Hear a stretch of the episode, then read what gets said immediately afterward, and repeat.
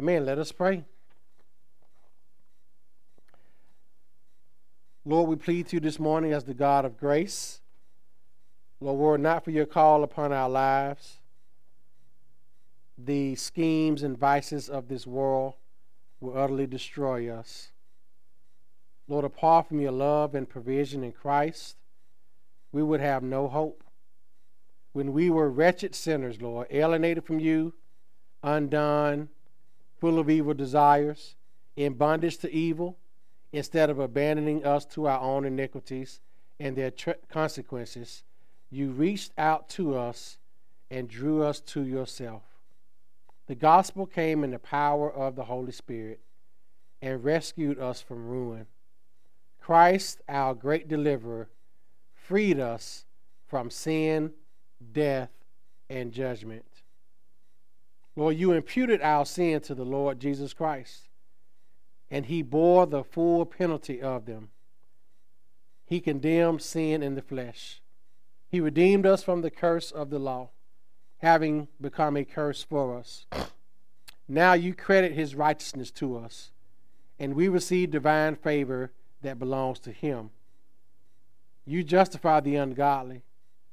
There's therefore now no condemnation for those who are in Christ Jesus. Lord, even though we have been fully forgiven and entirely, rather, reconciled to you, sin still clings to us. We know that in our flesh dwells no good thing. The willing is present with us, but the doing of good is not. Sinful desires and evil habits hound and harass us, although we want to do good. And Lord, these were the laments of the Apostle Paul as we read in Romans, the seventh chapter. Lord, we stand like Lazarus.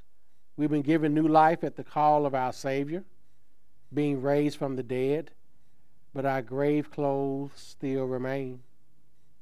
Lord, we're like the prodigal son, returning from the far country, filthy and destitute, still wearing the rags of his rebellion and still bearing the scars of sin. Lord, we long for that day when we leave this world and receive eternal, unblemished holiness through instant glorification. Then we will finally be unspotted in your presence, and we will dwell forever in perfect righteousness and ultimate holiness. Until then, Father, cleanse us daily, intensify our distaste for sin, magnify Christ in our eyes, amplify your truth in our hearts, mortify sins in our life, crucify our sinful self love. Lord, all these things the world point us to. The world points us to self love. The world points us to love our sin. The world points us to not magnify Christ. The world points us to amplify its falsehoods. But Father, we ask you this morning to cleanse us every single day. Increase our distaste for sin as we grow in you, to hate sin more, to hate the sin that lies in us more, Lord, to confess and to repent of those sins and to cling to Christ, cling to righteousness, cling to holiness that is only found in Him. Lord, we pray this morning also for our dear uh, brothers and sisters in our congregation that belong to the local church. Brother Harvey, that you be with him this morning. We thank you, Lord, that all he had was uh, a touch of the flu slash pneumonia that you continue to touch and heal him, Father. We pray for Brother Hal. Not Brother Hal, I'm sorry. We pray, pray for Brother Darrell. Lord, continue to look after him. He is sick and under the weather this morning, Lord. Be with him, Father. Touch his body with your healing mercy, Lord. Strengthen him, Lord. And his wife, Mary, also, Lord. Lord, we pray for uh, Miss Dolores that she's able uh, to get the insurance to get her foot surgery done next year. We thank you for the report, Lord, that the doctors can do reconstructive surgery on her foot, Lord. I know that would be a great relief to her. So, Lord, we're praying that you favor her with her insurance companies uh, as she seeks to get this done. Lord, we pray for all of our other church members who are not here this morning, that you may be with them, that you may encourage them in the spirit. Lord, that you continue to uh, grow them in the grace and knowledge of yourself. And Lord, we pray also, excuse me, this morning for our sister churches and other churches, other ministries, other pastors. Uh, my friend Tony Wood at His Word Global Methodist Church, who reached out to me this morning. Steve Mays at Hope Presbyterian. Um, Brother Josh Henderson at Southside Baptist in Talladega. Uh, Brother Curley at First Baptist uh, Lineville. Uh, Brother Cody Hill at Iron City Baptist Church. Brother Justin Holland at Mountain View Church. Uh, Brother Bob St. John at Anniston Bible Church. Brother Carlton at Grace Fellowship. Brother Anthony at Christian Fellowship. Uh, Brother Phil at Redeemer. Lord, we pray for all these men and others. My, my, my friend James Patterson at uh, New Harvest. Lord, we pray for all these men that they preach, that they shepherd well, that you bless their congregations with the ministry of the word, that they may be strengthened by the word of God this morning, by the gospel of truth. Lord, help all of us to stay faithful and true to your word and to the gospel. And Father, now we come to you as your people, gathered as one before you, with all of our weaknesses and failings and needs. Lord, we know that we need you. We need the grace that has come to us through the redemption that is in Christ Jesus. Lord, we need to hear your gospel afresh. We need the washing and renewal of the Holy Spirit through the word. We need your illumination because our eyes are often dull and darkened. Lord, we don't always understand. We need the Spirit's help. Lord, we struggle, and so we ask that you would teach us by your Spirit through your word. We ask that you would move us, Lord, move in us, that you would bring to light the greatness of who you are, our neediness, and that you would stir up faith in us, that we might look to you and you alone. I pray, Father, that you would remove from us pride and any other thought that would hinder the reception of your word as it is in truth in the word of God. I ask, Lord, that in all of us now, as your people, that we will receive your word with hunger and thirst and gratefulness. So, Father, I ask you this morning to feed us, Lord, through your word. Feed us, Father. Nurture us and grow us by your word. We pray this in Christ's name. Amen. Amen. Man, we're continuing in our Advent series as we look forward to the birth of our Lord and Savior Jesus Christ. And we're looking at it through the lens of Matthew's Gospel and also Old Testament references.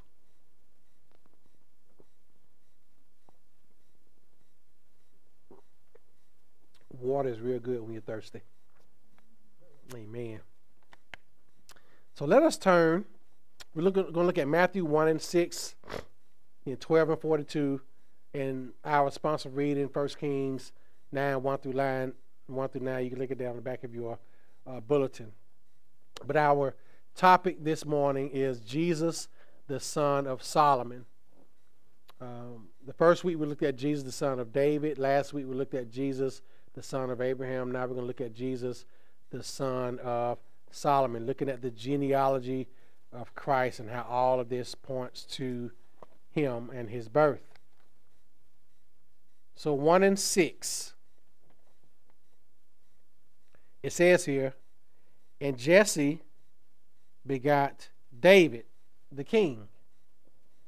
David the king begot Solomon by her who had been the wife of Uriah, and that was Bathsheba. Okay, turn to Matthew 12 and 42.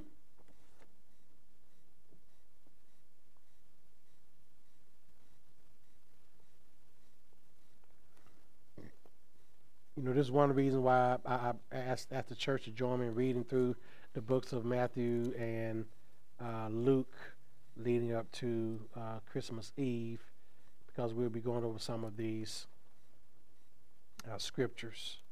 So, Matthew 12, and I'll read the context of it, which I think goes back to verse uh, 38, 39. Yeah, 38. Because Jesus was asked a question. So, looking back at verse 38, let's get the context of this scripture. Then some of the scribes and Pharisees answered, saying, Teacher, we want to see a sign from you. He answered and said to them, An evil and adulterous generation seeks a sign, and no sign will be given to it except the sign of the prophet Jonah. For as Jonah was three days and three nights in the belly of the great fish, so will the Son of Man be three days and three nights in the heart of the earth. The men of Nineveh will rise up in the judgment with this generation and condemn it, because they repented, they repented at the preaching of Jonah, and indeed a greater Jonah is here. So Jonah pointed to Christ. Now he goes to Solomon. The queen of the south will rise up in the judgment with this generation and condemn it, for she came from the ends of the earth to hear the wisdom of Solomon. And indeed, a greater than Solomon is there. A greater than Solomon. This is the Jesus in which we are looking at. This is the Jesus who came into the world, who was born in the manger. He is a greater than Solomon. And then looking back at 1 Kings 9, if we want to look back on the back of our bulletin, uh, you can look there. But also in 1 Kings 9, we see where God had given his covenant to Solomon. He told him he would establish the throne of his kingdom over Israel forever. Forever. And forever means what? Forever. As I promised David your father. And what did he promise David? He promised David that you should not fail to have a man on the throne of Israel. And this promise was ultimately fulfilled in Christ. That's why Christ is called the Son of David. Christ, uh, in the human flesh, uh, sits on the throne of David. And so God had made the same promise to Solomon that he made to David that there would not fail a man. Even though Solomon had failed, as we read in our reading this morning, 1 Kings 11, and God had told Solomon that he was going to take the kingdom away from him. Although God did punish Solomon by doing that, he still kept his covenant promise that there will never fail to be anyone on the throne of David. So this morning we continue ask, asking and answering the question who is Jesus? Jesus is the son of Solomon. So when Solomon's father David died, there were other people there was a power vacuum in Israel. This is found back uh, at the beginning, uh, the end of the book of, I'm sorry, uh, first, the, the, end of the book of Second Samuel.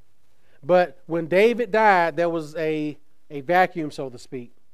And so there were certain pretenders uh, to his throne. One of them was his half brother, uh, Ammon, Amnon rather, and Absalom and Adonijah. And these were da- these were Solomon's brothers. These were David's sons. Absalom actually led a rebellion against his own father, uh, David. But Solomon had all three of them eliminated with great ease because they were not supposed to be uh, king. Now, Solomon had many enemies, including uh, Joab, Abiathar, and Shimei, and he killed them with no problem. He was anointed by Zadok as the king of Israel back in the Gihon spring. Solomon came out of the starting blocks already uh, having everything together. He came out like a, y'all seen a jackrabbit before, how fast they are? That's how Solomon uh, came, came out. He came out, uh, as they would say, guns blazing. All the money was on him All bets were on Solomon. He was the tenth. I think David had 17 sons. Yeah, he had 17 sons, and I think Solomon was the ninth or tenth or eleventh son born out of David's uh, sons. Now, in First Kings, the third chapter, in verse seven, Solomon called himself uh, just a kid. So First Kings 37. Now, O Lord, you have made your servant king instead of my father David. But I am a little kid. I do not know how to go out or to come in. So in First Sam, in First Kings rather three and seven, Solomon calls himself uh, a kid. But he was more than a kid. Solomon spoke over three thousand proverbs and wrote over one thousand songs. When you look in the book of Proverbs, many of those proverbs were written by Solomon in the book of Proverbs. He also wrote the book of Ecclesiastes, and also the Song of Solomon is a book that Solomon wrote also. It's a very poetic book.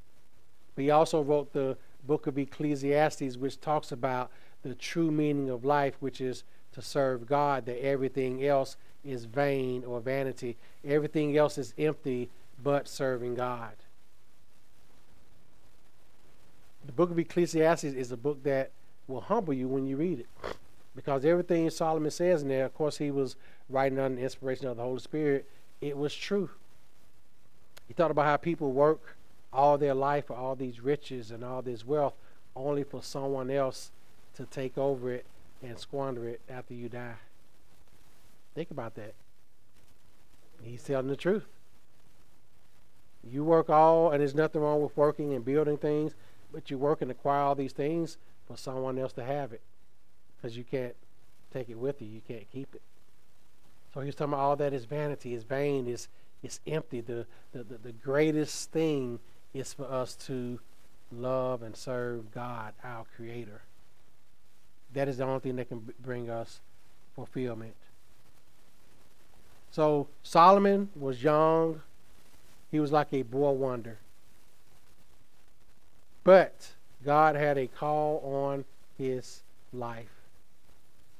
And throughout his kingdom, when you read through uh, First Kings, Solomon acquired much wealth. He acquired the cedars of Lebanon in order to help build his temple. And it says here in First Kings chapter 4, uh, verse 25,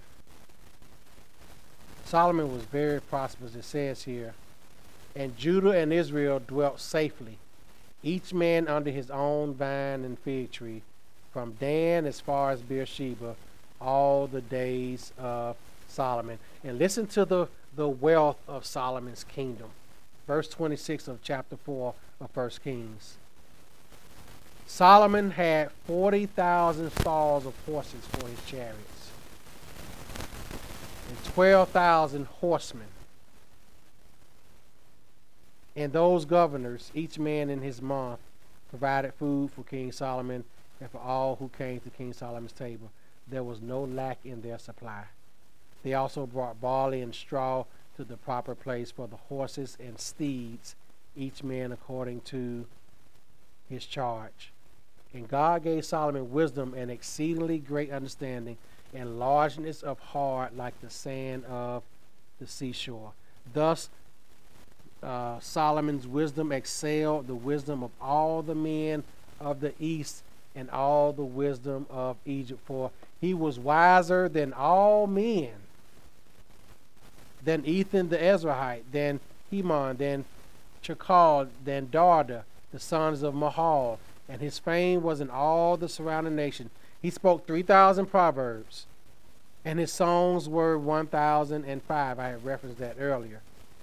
Also, he spoke of trees from the cedar tree of Lebanon, even the hyssop that springs out of the wall. He spoke also of animals, of birds, of creeping things, and of fish. And men of all nations from all the kings of the earth who had heard of his wisdom came to hear the wisdom of Solomon. Think about that. Solomon needed no lessons in Greek or Hebrew. He knew everything. He was a great problem solver. When two women brought their chi- uh, brought the child to him uh, because they didn't know who it belonged to back in the third chapter, Solomon said, "Cut the living child in two and give half to one and half to the other." And guess what? That problem was solved real quick.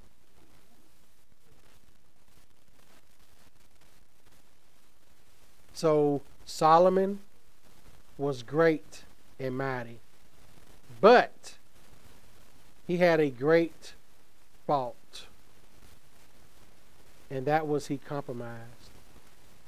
He made mergers with pagan nations. He said to Hiram, the king of Tyre, My people will talk with your people. And this included Jerusalem's temple the royal palace. Solomon compromised. You read the first 10 chapters of First Kings as we did, I think, earlier this year. Solomon had it made. Everything went well. But the 11th chapter, as we read earlier, we have these words Solomon had 700 wives of royal birth and 300 concubines and his wives led him astray. Out of all this we read about Solomon, out of all this we read about Solomon, all that he had, all the wealth he had, all the wisdom he had, Solomon had 700 wives and 300 concubines. And these were foreign wives, wives of the Canaanites. He forgot the words of his father, David, that David wrote in Psalm 27 and 1, where David says, The Lord is my light and my salvation. Whom shall I fear? Solomon forgot those words.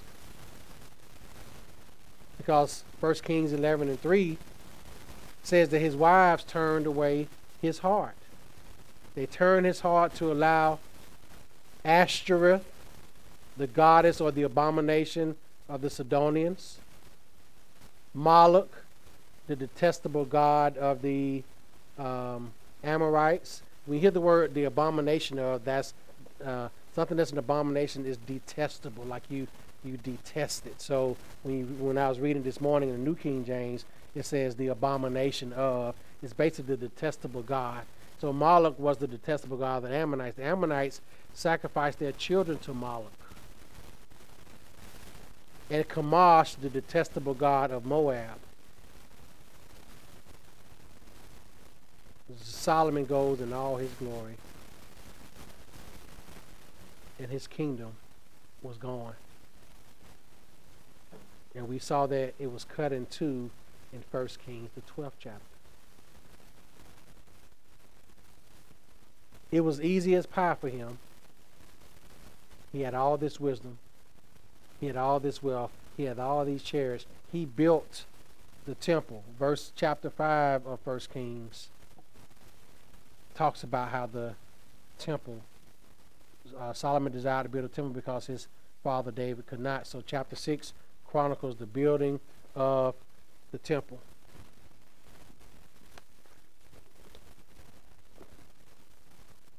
Listen to this, how glorious it sounded. This is 6 and 14, 1 Kings. So Solomon built the temple and finished it. And he built the inside walls of the temple with cedar boards. From the floor of the temple to the ceiling, he paneled the inside with wood. He covered the floor of the temple with the planks of cypress. Then he built 20, a 20 cubit room at the rear of the temple, from the floor to the ceiling with cedar boards. All this cedar. Cedar was very expensive wood back then. The inside of the temple was cedar carved with ornamental buds and open flowers. All was cedar. There was no, there was no stone to be seen. And then the inner sanctuary, Solomon overlaid it, the altar, with pure gold. He stretched gold chains across the front of the inner sanctuary and overlaid it with gold. The whole temple he overlaid with gold until he finished all the temple and overlaid with gold the entire altar, that was in the inner sanctuary. This temple was very ornate, nothing like the ancient world had seen. We're getting somewhere with this about Jesus, but what we're seeing is that Solomon was for a while a great king. He wasn't a perfect king, but he was a great king. Like Solomon, we're great at the beginning. When we're saved, we, we have unbridled enthusiasm. I know I did when I became a Christian. Man, I was I was so I had so much zeal. I was on fire for the Lord. High energy, a never say die attitude.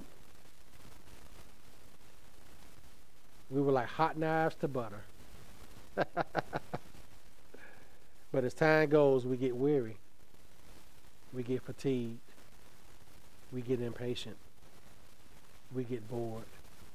The problem in our culture, especially, is many people sell the Christian life as man, you come to Christ, everything's going to be great. All your problems are going to be solved. You're never going to have any problems again. Life's going to be like a bed of roses. We sell people that lie. They come to Jesus and everything will fall into place. No, it sounds good, but that's not true. Is everything falling into place in your life? No. Because that's not what the Christian life is about. It is not about everything falling into place. The Christian life is about Christ. It's about being more like Christ. And the life of Christ was one also of suffering. Suffering is part of the Christian life, but when we don't tell people that, they come to Christ and they burn and crash. We can get weary, fatigued, impatient, bored. The dazzling lights turn to deadly lights. And that's what happened with King Solomon. Lights of pride, power, position, prestige, prominence. Excuse me. Um, lies of lights of self love, pity parties, poor, pitiful me. The joy of our salvation is gone. The passion for the lost disappears. The zeal for the word and for prayer poofs away. But there's good news. Matthew 12 and 42. Jesus said, A greater than Solomon is here. As the son of Solomon, Jesus is the greater Solomon. He is the son of Solomon. He is the greater than Solomon. Jesus didn't only begin strong like Solomon did, but he finished strong as Solomon did not. Jesus came and perfectly did what we could not do, and that was to fulfill God's law by obeying all points of the law. Jesus came to perfectly obey God's law. We could never perfectly obey God's law. King Solomon could not perfectly obey God's law despite all the wisdom that he had. Think, he was the wisest man in all the earth, and yet he still married these foreign women when he knew that the Word of God, the, the, the old law said that he was not supposed to do that. But yet he's supposed to be wise. We can be wise with human wisdom, but be foolish when it comes to the things of God. We can be so wise in the ways of the world, but foolish when it comes to the ways of God. But that wasn't the case with Jesus. Jesus grew in wisdom, as it says in the book of Luke. Jesus grew in wisdom. He was the God man. He was fully God and fully man. He grew in wisdom. When he spoke in the tabernacle as a young boy, the scripture says that he spoke with authority. It wasn't because he raised his voice, it was because these people didn't realize that this was God speaking to them. This was God in the flesh. He was speaking with the authority of God. That's why he spoke with such authority. And that's why they were astonished. Jesus was the greater than Solomon. He was the greater king. He was the perfect king who fully obeyed the law, who fully obeyed God, who did all that the Father had sent him to do.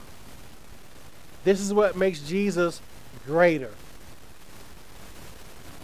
Jesus began strong. Solomon began strong. But Solomon did not finish strong. He finished in disgrace because guess what? God had taken that kingdom away from him. He split it in two because of Solomon's sins. But guess what? Our Savior finished strong. And for Jesus, it was much tougher. Jesus had the nails. He had the scourging where he was beat at the whipping post. He had the mocking. He had the spitting. He had the beating. He had the slapping. He had the sweating. Till it became like drips of blood when he was in the garden agonizing over that cup of suffering that he had to take. He had the crowning with thorns. But despite all this, Jesus finished. He finished. He accomplished.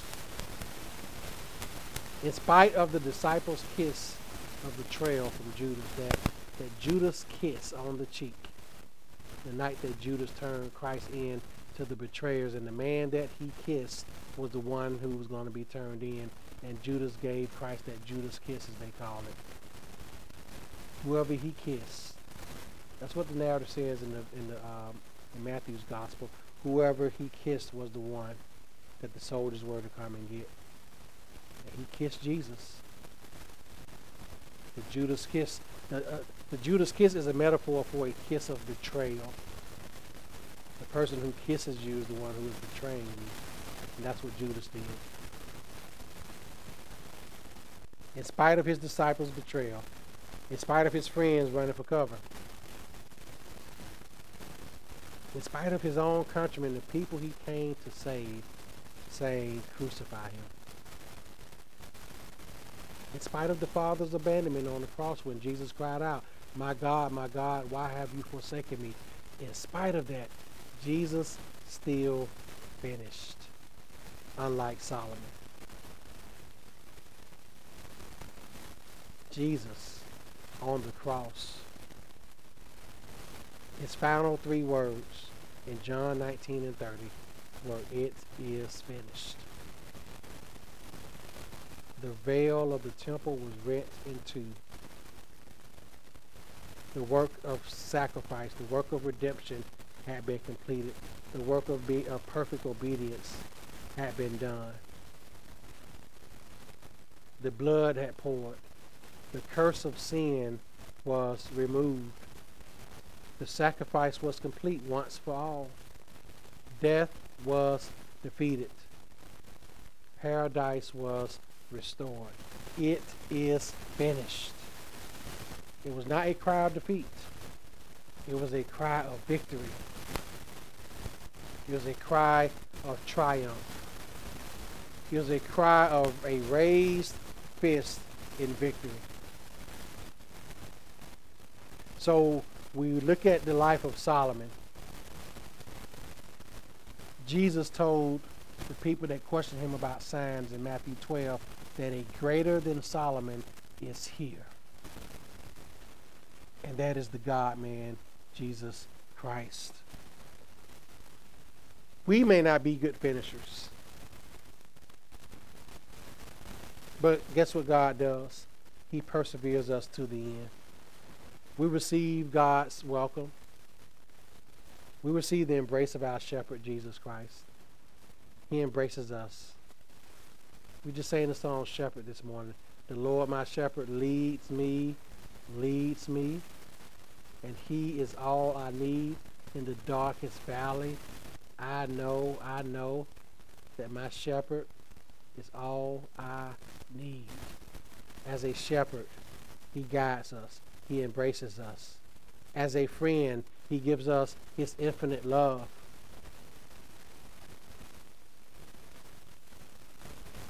If we learn anything from the life of Solomon, is that it's easy as pie to begin, but you have to endure, you have to finish. But the life, death, and resurrection of Jesus shows us that though it was tougher than nails, he finished it for us. Jesus finished for us what Solomon couldn't finish. He finishes for us what we cannot finish for ourselves. Christ finished for us, and we thank him for finishing. Hebrews 12, 1 and 2 says this. Since we are surrounded by such a great crowd of witnesses, let us run with endurance the race that is set out for us. Let us fix our eyes on Jesus, the beginner and the finisher, or the author and perfecter of our faith, who for the joy that was set before him endured the cross. What was the joy that was set before Christ? The joy of being in heaven, seated at the right hand of the Father, returning back to the glory from which he came. That was the joy that was set before Christ. And because he had that joy, he what? He endured the cross. Scorning its shame, and sat down at the right hand of the throne of God. Consider him who endured such opposition from sinful men, so that you will not grow weary and lose heart. Friends, we look to Christ. Guess what? If Christ endured, then guess what? We can too. That's what the writer in Hebrews is saying. Consider him who endured. We don't consider ourselves. We don't consider other people. We consider our Savior. He endured the cross. He endured the, the, the agony of the cross. He endured all the beating. We talked about this. The scourging, the slapping, the sweating, the bleeding, the mocking. For the joy that was set before him. He endured it. So we are to consider him who endured such opposition from sinful men so that we will not grow weary and lose heart. We don't want to be like Solomon. We want to be like Jesus. We don't want to be like Solomon, who starts off strong, but then falters and fades away into sin and into bondage to sin. We want to be like our Savior, Jesus Christ. And think about this. In that cloud of witnesses that is mentioned in Hebrews 11 is Moses.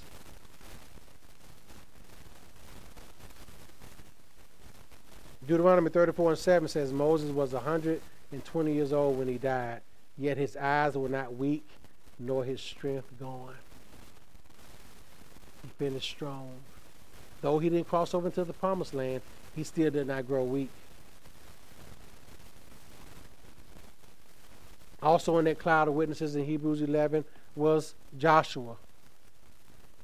Joshua and Caleb, surrounded by 10 spies that went in to scout out the promised land. Guess what? He came back. He finished strong. God appointed him to lead Israel over the Jordan River. And Joshua himself said in, in, jo- in Joshua 24 and 15, we went over this a few weeks ago in Bible study. Choose this day whom you will serve. As for me and my house, we will serve the Lord. He finished strong.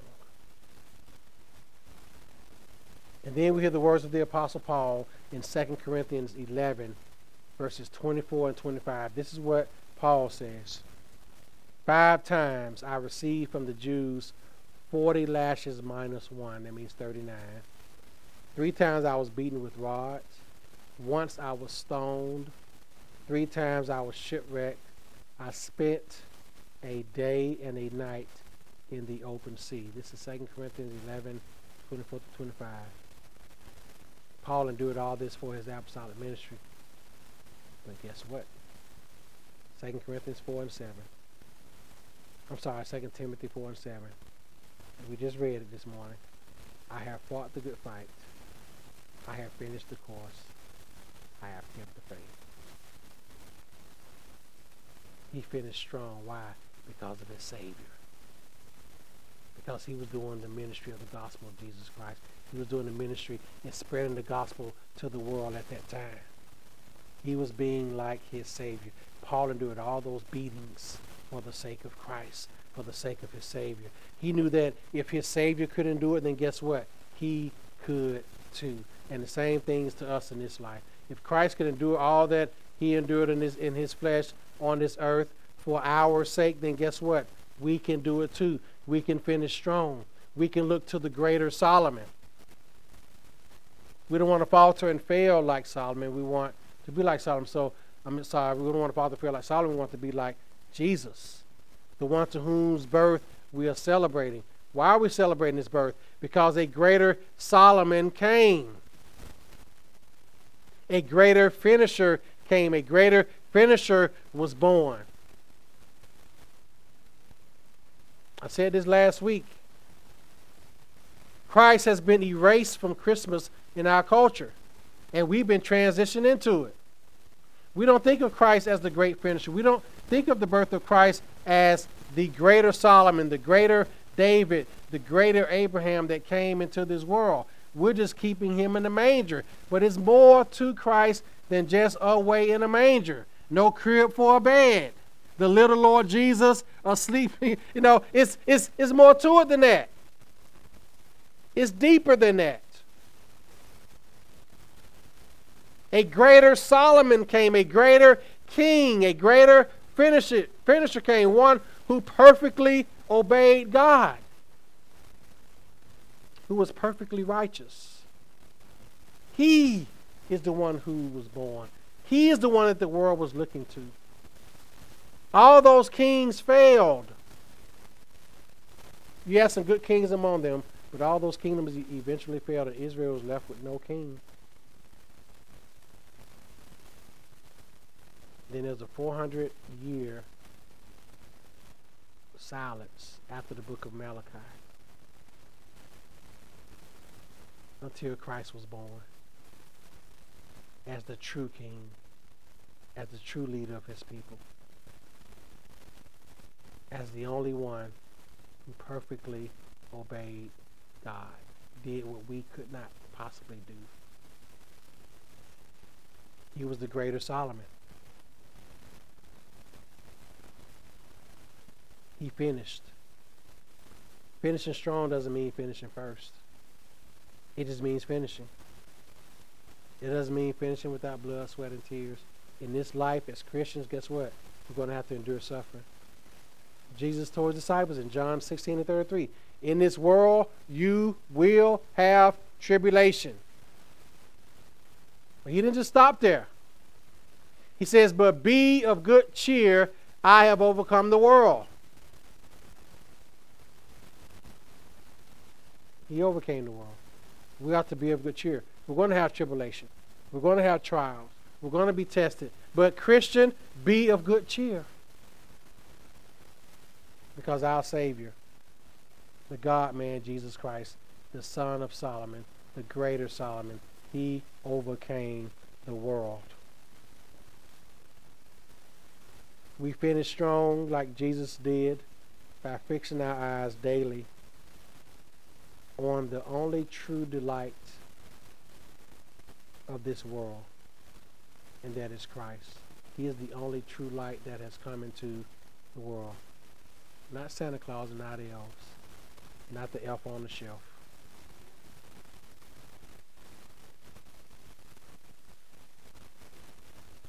He is the light, the true light. We fix our eyes on Him. Look, we know it, but we still have to say it. Nothing in this world will ever satisfy you, ultimately. It may be it may bring temporary, fleeting happiness. There is not one thing in this world that will ultimately satisfy us than Christ. You can have all this world's goods and still be miserable because you will be because you're looking to think. We talked about this with Solomon writing Ecclesiastes. You, you, you, you buy this stuff, you acquire all these things only for someone else to get it. When you die, because you know what the, what the old folks say, you can't take it with you. Somebody else gonna take it, and they may not take as much care of it as you did.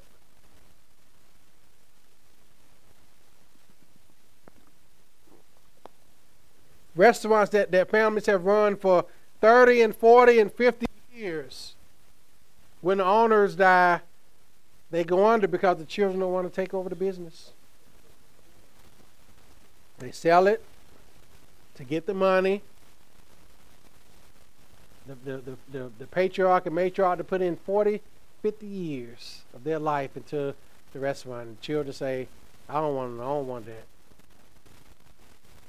You, you, you, you, you build it up only for it to go to nothing. That's emptiness. It's sad in the world, in sense, but it also shows the emptiness of things that things don't ultimately satisfy us. The things of this earth, people, are not eternal. There's nothing wrong with things, nothing wrong with possessions, but don't let them possess you. Jesus is the greater than Solomon. And this is what I, I want to leave you with this promise right here. This is one of the most encouraging scriptures to me. It's Philippians 1 and 6.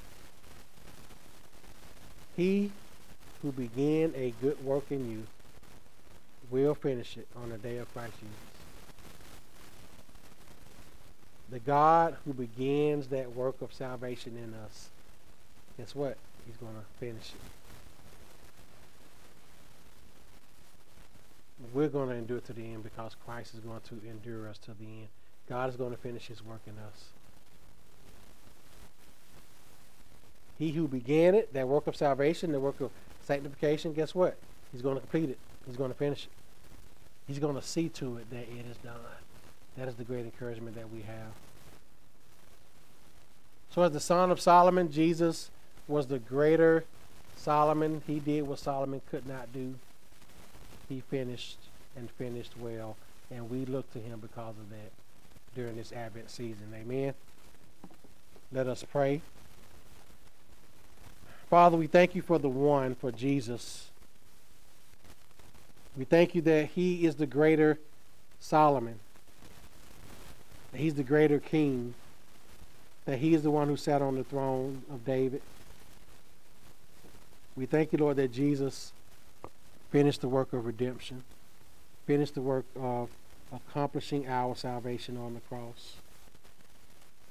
He didn't fail to finish like Solomon did, but rather, Lord, he finished his work. Lord, let us continue to look to the finished work of Christ on the cross as believers. And for unbelievers, that they may know that the finished work of Christ provides a way of salvation for them. May they continue to look to you, Lord. And may we all continue to look to you. In Christ's name I pray. Amen.